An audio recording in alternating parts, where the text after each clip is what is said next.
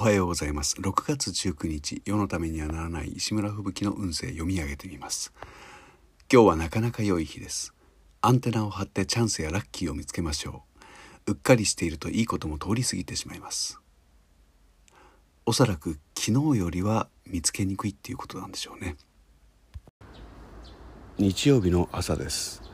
夕べおそらくとても早く眠ってしまったんだと思います。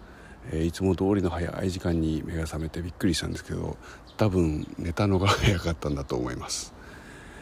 それにしてもですね、 Facebook のアカウントがロックされてしまったという状態に陥っているんですけれども、なぜか、この人は知り合いかもとか、この人はこんな写真をシェアしましたみたいな通知のメールだけはやってくるんですね。